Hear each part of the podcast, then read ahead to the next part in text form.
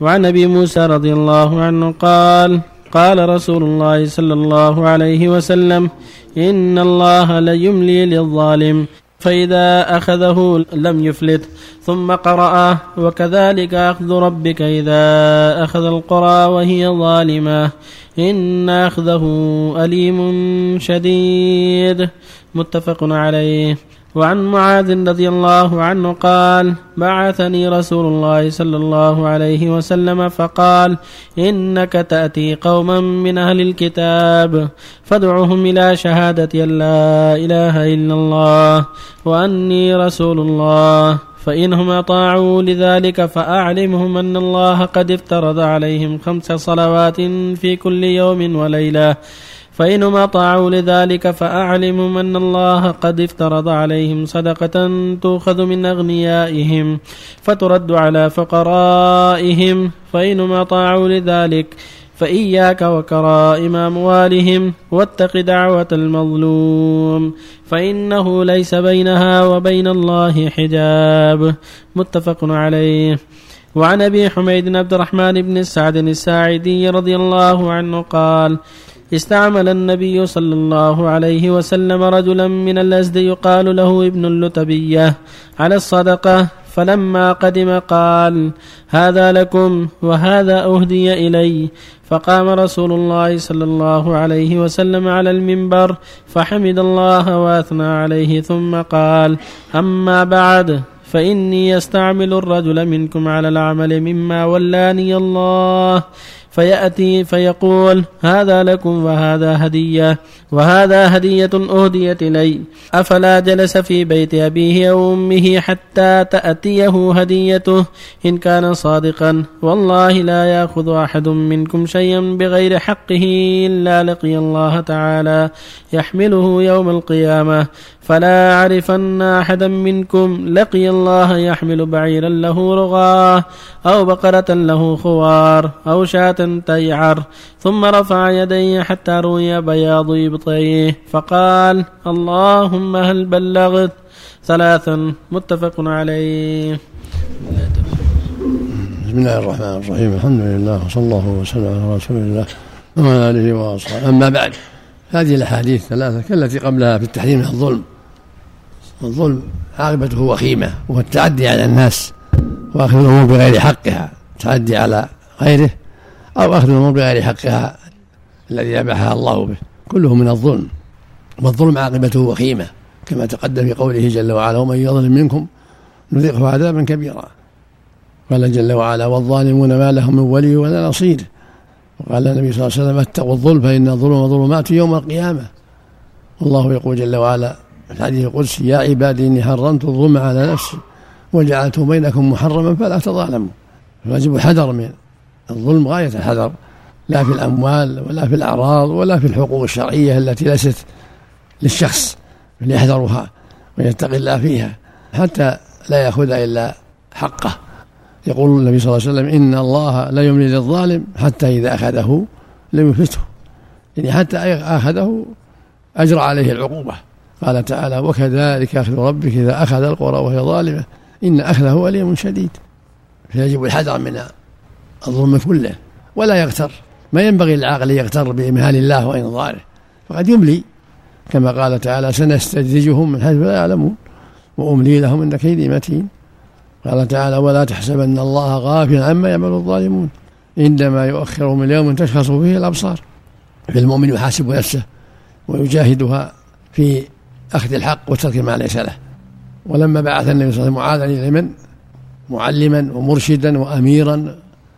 قال له إنك تأتي قوم أهل الكتاب فادعهم إلى أن يشهدوا أن لا إله إلا الله وأني رسول الله. فإنهم أطاعوك لذلك فعلموا عند الله افترض خمس صلوات اليوم والليلة. فإنهم أطاعوك لذلك فعلموا عند الله صدقة. تؤخذ من أنيائهم فتردوا في فقرائهم يعني الزكاة. ثم قال له فإن أطاعوك لذلك فإياك وكرائم أموالهم. واتق دعوة المظلوم. فإنه ليس بينه وبين الله حجاب. كون يأخذ غير الزكاة الواجبة يعني زيادة على الزكاة الواجبة هذا ظلم. قد يدعى عليه. واتق دعوة المظلوم. فالواجب أن يأخذ الزكاة فقط ولا يأخذ زيادة على ما شرع الله. فإذا أخذ الزيادة فهي ظلم. والمظلوم قد يدعو ودعوة المظلوم لا ترد. واتق دعوة المظلوم فإنه ليس بينه وبين الله حجاب. ولما بعث رجلا على العمل على الزكاة يقال من اللتبية وقدم قال هذا لكم وهذا أهدي لي هذا المال لكم وهذا أهدي لي غضب النبي صلى الله عليه وسلم. وقال وخطب الناس قال إن أني أبعث الرجل على شيء مما ولاني الله فيقول هذا لكم وهذا أهدي إلي أفلا جلس في بيت أبي وأمه حتى تأتيه هديته.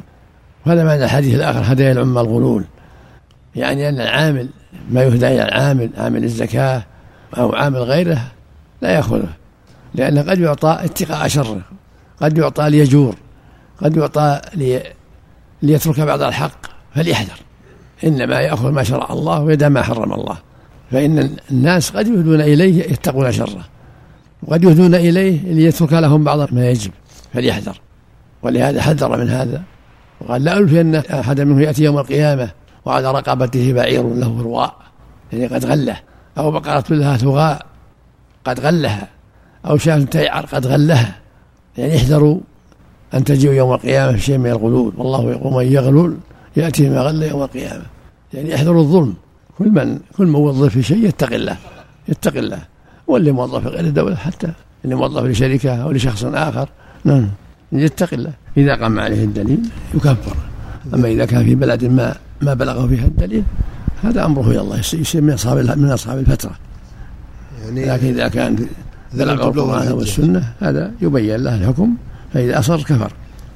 إذا ما تبلغه الحجة. إذا بلغه القرآن والسنة فقد بلغته الحجة. نعم. منكر على بعض اللي يبيعون الدخان ويحتج بأنه ليس له لكفيله ولو لا يساعد على الباطل بيع الدخان محرم. مثل بيع الخمر لا يساعد ولو ولو مهوب له. لا يصير دلال ولا وكيل في البيع. الله يقول ولا تعاونوا على الإثم والعدوان. فالذي يبيع الخمر أو يبيع الدخان أو يبيع شيء ما حرمه الله يكون شريكا لما وكله معينا له على الإثم. شخص ما إذا كان رفض هذا في الغالب بعض الناس بسبب جورهم ربما يسفره إلى بلاده وهو في أمس الحاجة إلى أن يتحصل إلى وسيلة المعايش. فكيف في مثل هذه الحالة يصنع؟ ولو لا لا على الغش والمحرم ولا بيع المحرم إنما الطاعة بالمعروف لا طاعه المخلوق بس الخالق لكن يراجع محكمه يصير عندهم يعني لا لا يمكنه من التساهل. لا المحكمة ولا الامير كان في بلد فيها أمير ولا نعم. أحسن الله عملك. بعضهم مثلا يحتاج يقول إنه مثلا الدخان إذا ما بعته ما جاء يشترون مني. هل الكلمة توجيهية لهم؟ أحسن الله عملك؟ هذا مو بعذر هذا مو بعذر. مثل اللي يقول بعد سما حطيت خبر ما جاني حد. ما هو بعذر هذا. يجب عليه تقوى الله والحذر مما حرم الله ولو ما جاه الناس اللي بيكتب الله بيجيه يحط سلعة يرغبوا بها الناس يجون إن شاء الله. ما لزم الله يحط شيء محرم هذا من تسويل الشيطان تلاعب الشيطان. بعض البلدان الآن إذا سافرت إذا عند الجوازات أو الجمرك يقول ما امشي لك إلا انت تعطيني قروش ولا ذا. إيش حكمه يا شيخ؟ ما يجوز. يعطلك هو ما يجوز. له يعطى هذه رشوة أو هذه رشوة ما يطلع فيها يشتكى على مرجعه. إيه نعم. إن شاء الله. صلى الله. الله. عليك حديث النبي صلى الله عليه وسلم آه، صلاة بسواك خير من صلاة آه، خير من صلاة بسبعين سواك بدون السواك. فيه نظر يحتاج مراجعة أسانيد ذكر ابن القيم رحمه الله وغيره يحتاج إلى مراجعة أسانيده السواك سنة على كل سنة.